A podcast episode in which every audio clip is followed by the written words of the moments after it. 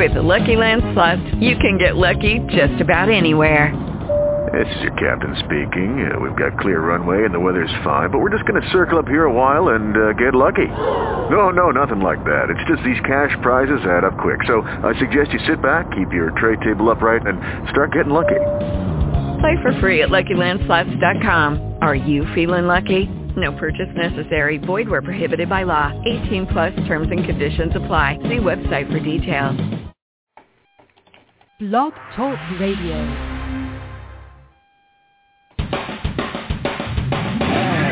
Welcome to the MSP Show, your internet radio destination for the business information your managed IT services company needs to streamline operations, generate new revenue streams, and get more customers. And now your host, Stuart Crawford. Well, good morning, everyone. This is Stuart Crawford here, broadcasting live from beautiful downtown Hamilton, Ontario, where it's a balmy 30 degrees today. I guess we're warmer than Atlanta, from what I uh, understand and Jim uh, Jim Thomas is joining us from Sunset Beach. I don't know what the temperature is like down there today, Jim, but definitely got to be warmer than 30 degrees. Well, it's about 50 uh, Fahrenheit here. But a little a little warmer. Anyway, the MSP show here broadcasting live on uh, Blog Talk Radio every uh, every week, and we're bringing relevant, business information to managed service providers who are looking at uh, ways to grow their business and uh, you know run a successful managed IT services company.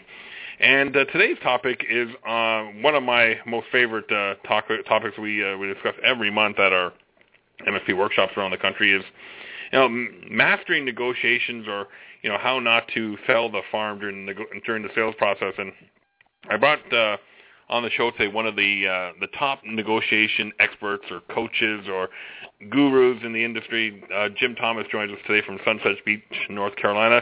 Good morning, Jim, and how are uh, how are things with you today? Very fine, thanks, Stuart. Great. So, Jim, give us a a quick overview of your CV. You know, why do people call you the negotiation expert? Well, um, I'm a lawyer. We should get that out of the way early. Um, and many years ago, I, I was uh, helping clients and you know just typical uh, you know legal contract stuff. And um, some of my clients noticed that uh, my negotiating skills were effective for them, and they asked me to do a kind of a kind of a briefing on negotiating skills, and things kind of grew from there. Um, seven years ago, I wrote a book called Negotiate to Win that has done exceedingly well, better than anybody could have possibly imagined. It's now in 18 languages. It just came out in Chinese. Uh, so that is that's kind of solidified my position, I guess, as a as a negotiating guru, if you will and I, you know, I've read the book uh, uh, from start to finish, and I got to say, it's one of those must-have books if you are in the sales world or anything about because we often, Jim, we often think about negotiations as being something we do with a prospect as well. But one of the things that managed IT companies fail to realize is they should also be negotiating with their vendors too for better pricing, or even that. You know, one thing you mentioned in your book is that one percent uh, break on uh, on say from a distribution company could actually mean a lot of extra money to the bottom line.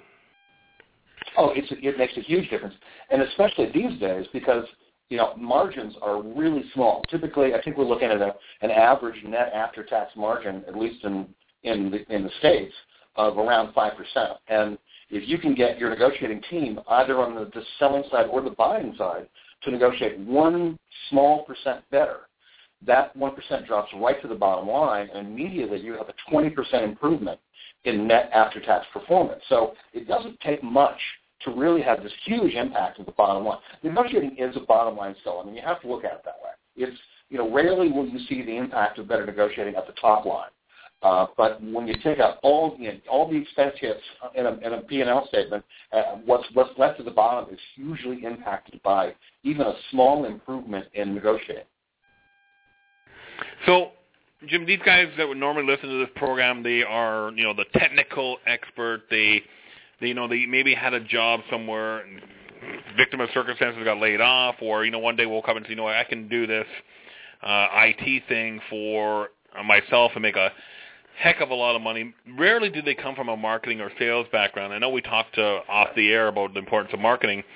But you know these these folks that are you know generally listening to this program are the technical guru, And you know, so they'll openly admit to me when I talk to them, and say, you know what, I'm not a salesperson, I'm not a marketing person. That's why I hire a guy like you, uh, to do this for us.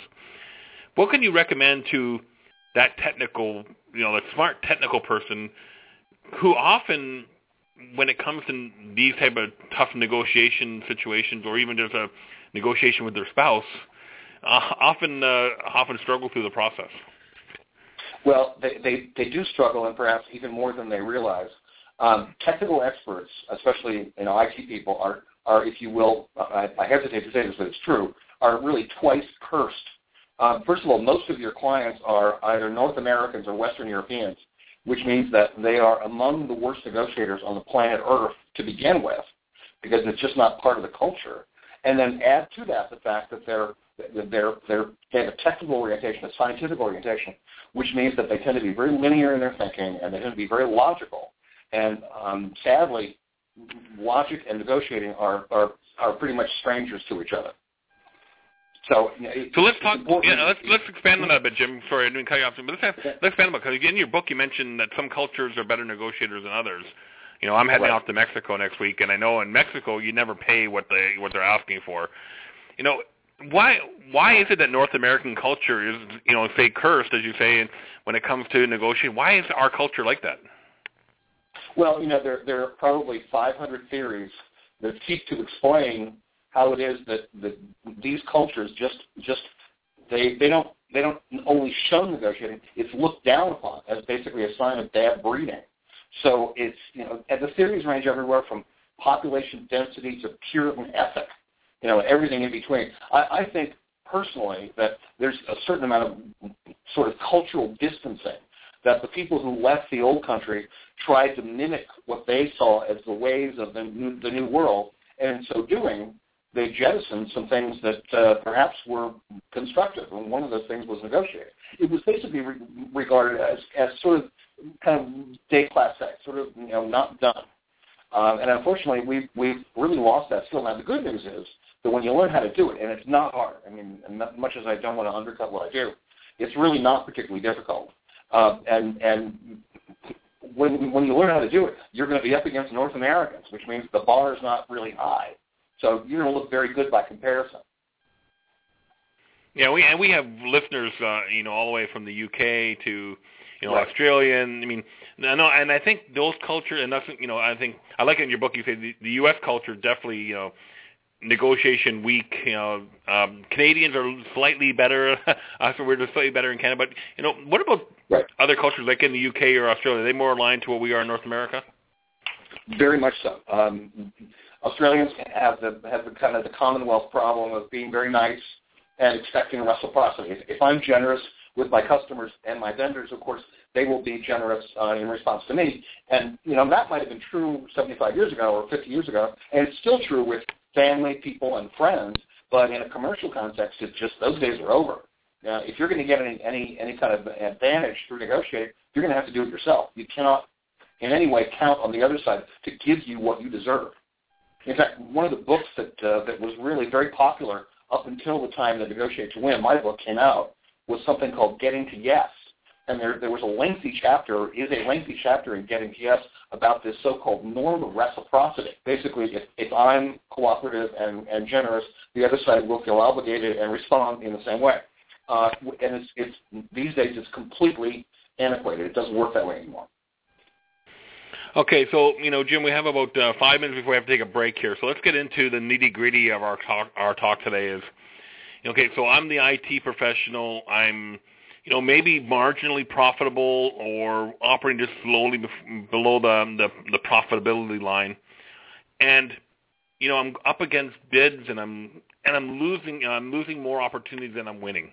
And you, often my sales process is pretty fine tuned. They're, they're using you know the Ulistic 17 step sales process. They do everything properly there. But when it comes down to you know getting in the trenches and discussing the details, uh, they more than likely, you know, sometimes they win, some, and more times they lose. What can the average IT sales or IT company do today to help them get to that yes? What What are some of your recommendations? Well, you know, I think the key, one of the keys is, and, and you you point this out uh, in your your your your your products and your your services is the importance of showing some degree of uniqueness.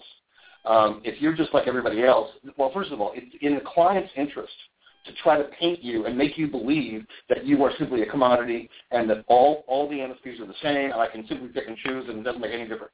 At the end of the day, you're all the same. And, and if they can ever succeed in having you believe that truly, then at that point your ability to negotiate is is completely gone. Um, you you'll be helpless from a bargaining standpoint. So you need to really believe in your heart that you are unique and you are better, and that your rates need to reflect that. So it's it's it's almost a matter of kind of you know, kind of pumping yourself up just psychologically to believe that you are not simply a commodity. Um, and then and next, there's there's a big area of of sort of if you will price indifference where customers are not that terribly sensitive to minor changes in price. So if you're on the low side of that area of indifference, you're simply wasting money you, because dropping your price will not get you any, any additional business. So, uh, and, and and obviously raising your price will make you uncompetitive, but there's there's this area of, of, of customer price indifference, and I think we tend to be on the low side of that. In my experience over the years, people tend to underprice themselves terribly. So I want to kind of come back to that uniqueness that you mentioned, Jim, because I think that's important. Is then you, I think not, you know, and you're, I would say that you have knowledge of our industry. You don't work in it every day like we do, of course, but you nailed it, you know, right on the head. Is that this industry is not unique. You'll take 20 or 30 IT company websites today, and you'll see that they all say the same thing. So, what you know, in that uniqueness, and you being the uh, a consumer of IT services, perhaps what would you look for from an IT company to uh, you know to show that they are unique? Well, I look for somebody who understands, who takes the time to learn my business, and understands what makes me special, and and is committed to making something that that from the customer's perspective looks different. Um, you know, if, if you're just simply rehashing the same old stuff, then there's no reason why you're entitled to any incremental kind of pricing. You should get the same price that everybody else gets. Um, you know, it's it's you know it's easy to talk about you know adding value and, and you know having you know this this additional uh, price increment that you're entitled to, but in, in reality, I mean, let's face it, it is it, these days it's fairly hard to do. But the, the point is, the customer will always try to put you in a box. You are simply like everybody else, and if, if you allow them to do it, then at that point you're you're you're compromised as a negotiator. Okay, so let's let's expand from there. So now we we did we you know we figured out that we're unique, and one of the ways that we talk about consistently in our you know throughout our own sales process is show the client proof that you are unique, and show them that you can take care of issues similar to what they're having. So I mean, I'm always you know we're always harping on the importance of you know case studies, testimonials, not testimonials to a certain degree, but more client telling the client story. And I know you know this firsthand because your uh, better half does that kind of work for us. So you know that she's always working on that kind of stuff. But it's true, Jim. You, and, and I look for you know see if you agree or disagree that if you were if you were looking at buying IT services, you'd want to see from an IT company that hey, you know what they have experience working on a business like mine. Right. Well, actually, one of the things I look for is not somebody who's priced low. Um, something as important as as my IT services, I don't necessarily want the bargain brand. So, and I think many customers, obviously anybody who values their business doesn't want to put something that critical in the hands of the bargain price vendor. So right off the bat, I think this cutting prices to be the lowest price may in fact be harmful to, to successful marketing rather than helpful. Uh, you know, a, a few percentage points above the market may be the sweet spot in terms of selling more business. Mm-hmm. Very true. So let's let's do, let's let's pause there for a second, Jim. I'll take we'll we'll run a quick commercial here, and then when I come back and we come back, I want to talk about or what do you do when you're faced with that competitive pressure. So we'll be right back, folks, in, in about in 60 seconds after this commercial break. Does your MSP website struggle to stand out from the crowd and get your company's unique message across to potential customers? Businesses have many options when choosing their IT services provider, and if you want them to choose you, it's important you make a good first impression and that first impression will most likely come from your website. So it's essential that it stands out. Ulistic's MSP website service can provide you with exactly the website you need. For 297 a month, your managed IT services business will get a professionally designed, fully search optimized MSP marketing website. Custom content laser focused on your core offerings and target markets. Branded videos focused on your solutions. Content delivered each day centered on what matters most to your customers. Daily reports detailing who is visiting your site and what they are viewing. A monthly MSP newsletter, call analytics, and so much more. Don't delay any further. Potential customers are searching for an MSP right now, and Ulistic's MSP website service can help them find you. For more information, visit bestmspwebsites.com.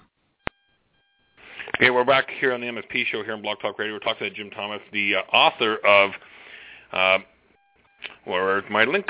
here, negotiatetowin.com. If you go to Negotiate to Win book, which is, uh, you can get it at negotiatetowin.com, and I have actually a link on on our Facebook page as well at uh, facebook.com slash Ulistic if you want to click on it there and, and grab it from there. So, Jim, before the break, we talked about price, and you know, and we and we talked offline about this as well as um, a lot of MSPs when faced with competitive pressure, the first thing they do is say, "I'm gonna I'll cut my price and let me see um, you know let me see if I can win this business." I think that is the wrong thing to do because now you do it once. Guess what? They're going to want over and over and over again. But I'm interested to hear your comments on that because uh, we did talk about you know uh, before before the show went live today about the importance of not doing that. Well, I think negotiating your well. Also, let's make sure that we get back to, to negotiating on on uh, on services that you're buying because that you know that's just as valuable as negotiating um, on the on the sales side. Uh, from my perspective, negotiating your rates lets the client know that you need their business. It means that you're insecure about losing business, uh, that you don't have enough stuff to do, and you're not confident in your ability to originate new business. So you know, my attitude is rather than cutting your rate, get better at marketing, which means you know go go to you know, buy buy more services from you. Uh, the better the flow of clients into your office, the less negotiable you will become, and the more money you're going to make. Um, as a general rule, I'm, I'm a big believer in raising prices on a fairly regular basis. If you have about the right amount of work, then you know raise them maybe five percent per year. Uh, if you don't have enough work, then they need to get better at marketing. Uh, but cutting your, your rate is, is, I think, the most damaging thing you can do because, you know, price concessions are just as easy to make as any other kind of concession. But the problem is they have this long, you know, very, very long um, half-life. They, you know, once the price is in the gutter, it tends to stay in the gutter for a long time because your ability on an annual basis to raise those rates is extremely limited. Uh, so, you know, just remember those those those price concessions are horrifically costly. You know, maybe better if you're going to be making concessions, maybe better to make them in the area of deliverables or or you know warranties, you know some other area that is that doesn't have this tremendously long lifetime. Um, and also remember, the clients believe that they get what they pay for. So if you are the lowest price provider, um, that's that's first of all, those probably aren't the clients that you want to have. And in addition, they they don't have that much confidence in your service. correct me if my thinking is off a little bit here, because I always look for you for advice too. Is that if somebody wants a price break, I always tell them, you know, what would you like for me to remove from my solution in order to get to that price exactly. that you can afford? Is that the right cut thinking? deliverables. Don't. Oh yeah, cut deliverables. Don't cut price. Absolutely. Sure, we, exactly. yeah, we, we so, can arrive at that. We can arrive at that total price. Yeah, tell me which deliverables you want to leave out. And if you do your that- that- 17 step sales process properly, Jim, you'll know that uh, you know before we even get to the giving price, I always get the client or the prospect to buy in and say, "Is this exactly what you're looking for?" And the only thing left to do is price.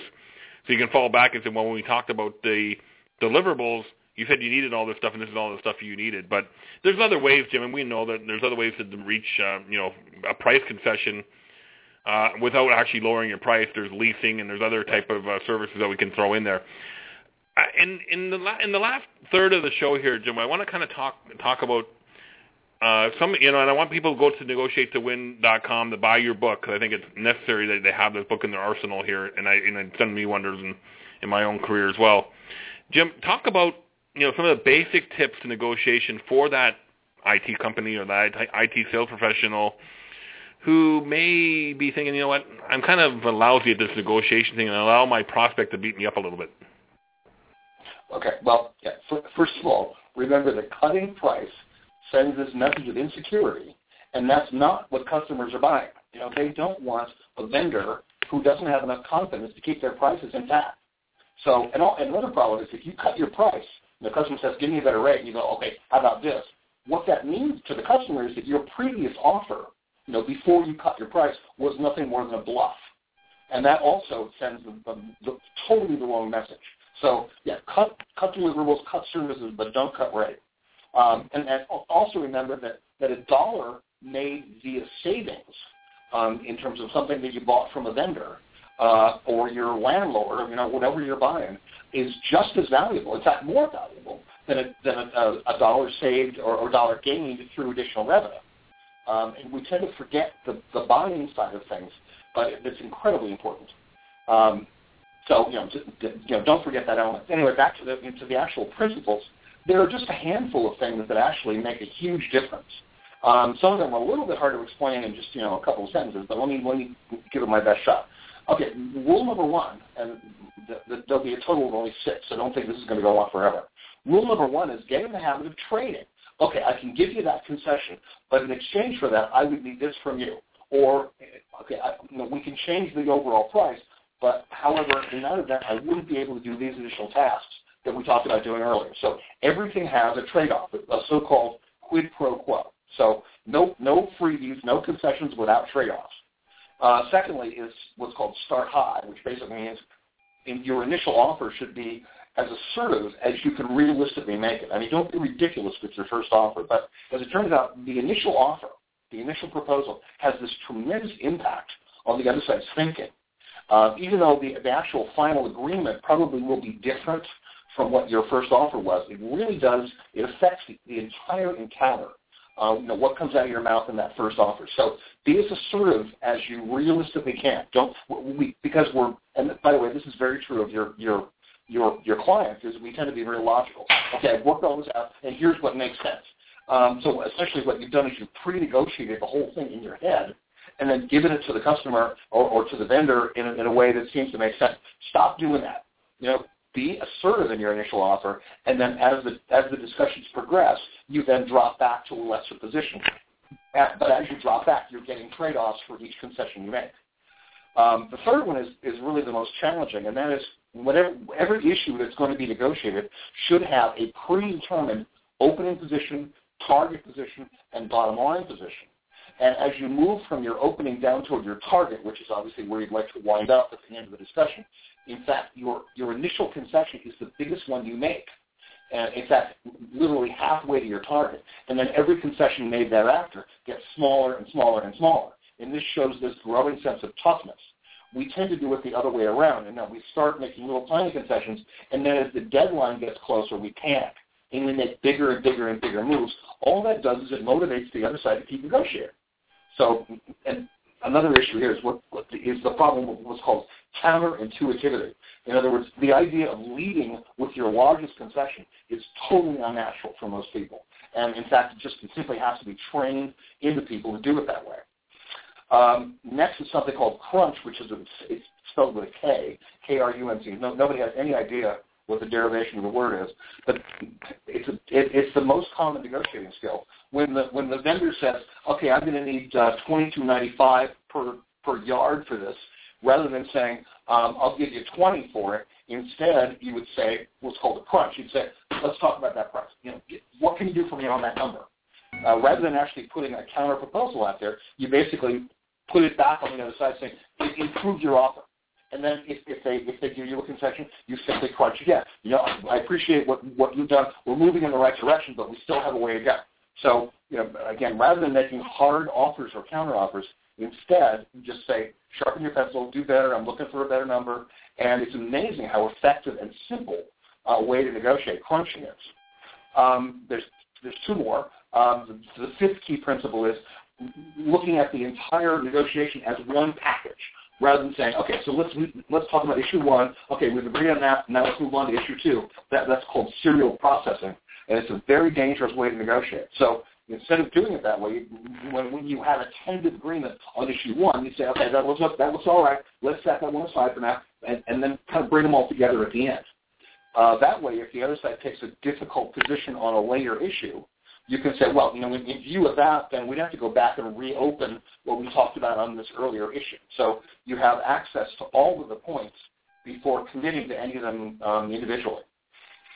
And then the final principle is something called, very simple thing called nibbling, and that is it takes advantage of the tendency of negotiators to get sloppy at the end of the agreement. As they get very close to closure, people tend to start saying things like, oh, we'll take care of that. Don't worry about that. We'll handle that for you. They basically drop their guard. So um, a, a nibble would be right at the very end. You'd say, you know, we're close, we're close. I'll tell you what, take an extra 1% off and you've got yourself a deal. So it, it's a tiny concession obtained right at the point of closure at the end when people tend to be, you know, they kind of drop their guard and they get sloppy. So those are, that's six things to do, and none of them are particularly challenging. Okay, so the, the last one I, I really uh, like, but how do you guard against that, Jim? So if somebody's nibbling at you, how do you guard against that? Well, um, very simply, back, go back to rule one, trade. All right, we could do that. We could, we can we can cut down a percentage point, but in that event, we'd have to make the following adjustments to our deliverables. It's real simple. So it's, the, it's the old yes if. Like you talk in your book about the Japanese exactly. culture. It's the exactly. yes if. We, we can give you we can give you whatever price you want, but we're going to have to adjust the deliverables. So another question that I have for you, and I've tried this in negotiation, especially with timeshares and all that stuff, is you know is being silent you know, and, and and having that awkward two or three minutes of silence after somebody presents something. Is that a is that a is that a, a good negotiation tactic?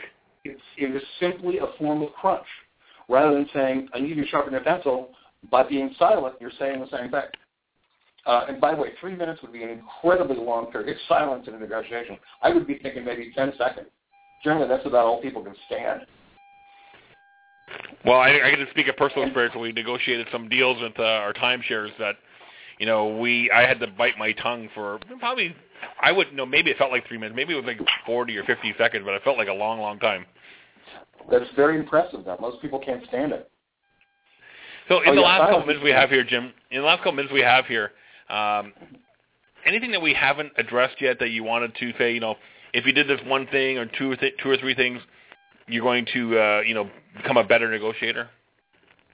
Well, yeah, I think probably the simplest thing is just get, begin by trading stuff rather than just saying okay. Get in the habit of saying okay if.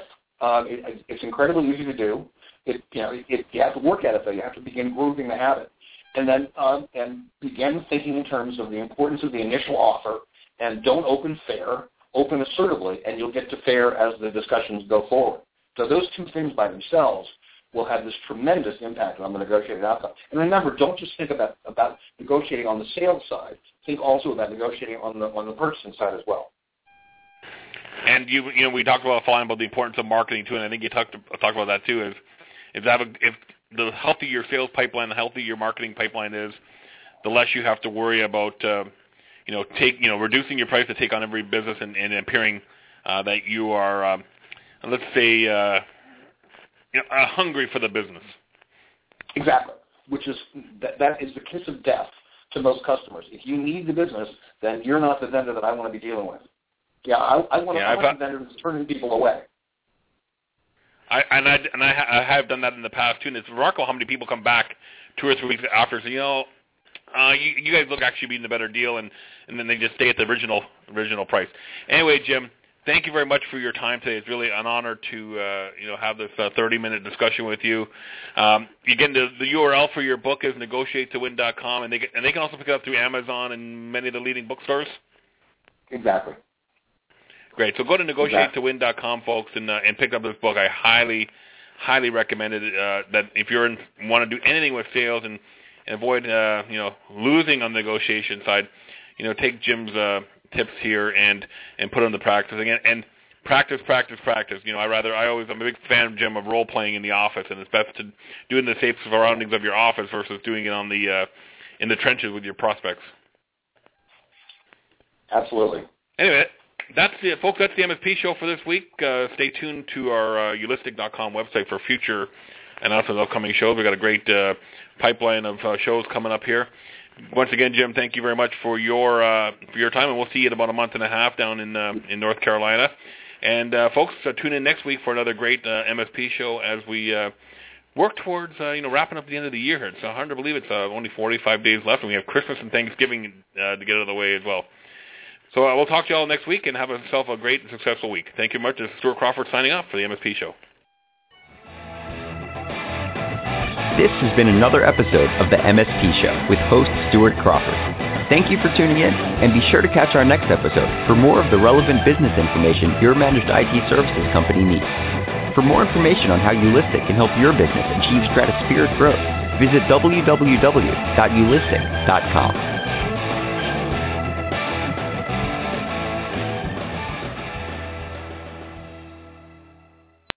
Ryan here, and I have a question for you. What do you do when you win? Like, are you a fist pumper, a woohooer, a hand clapper, a high fiver? I kind of like the high five, but if you want to hone in on those winning moves, check out Chumba Casino. At ChumbaCasino.com, choose from hundreds of social casino style games for your chance to redeem serious cash prizes. There are new game releases weekly, plus free daily bonuses. So don't wait. Start having the most fun ever at ChumbaCasino.com. No purchase necessary. VGW. Void were prohibited by law. See terms and conditions. 18 plus.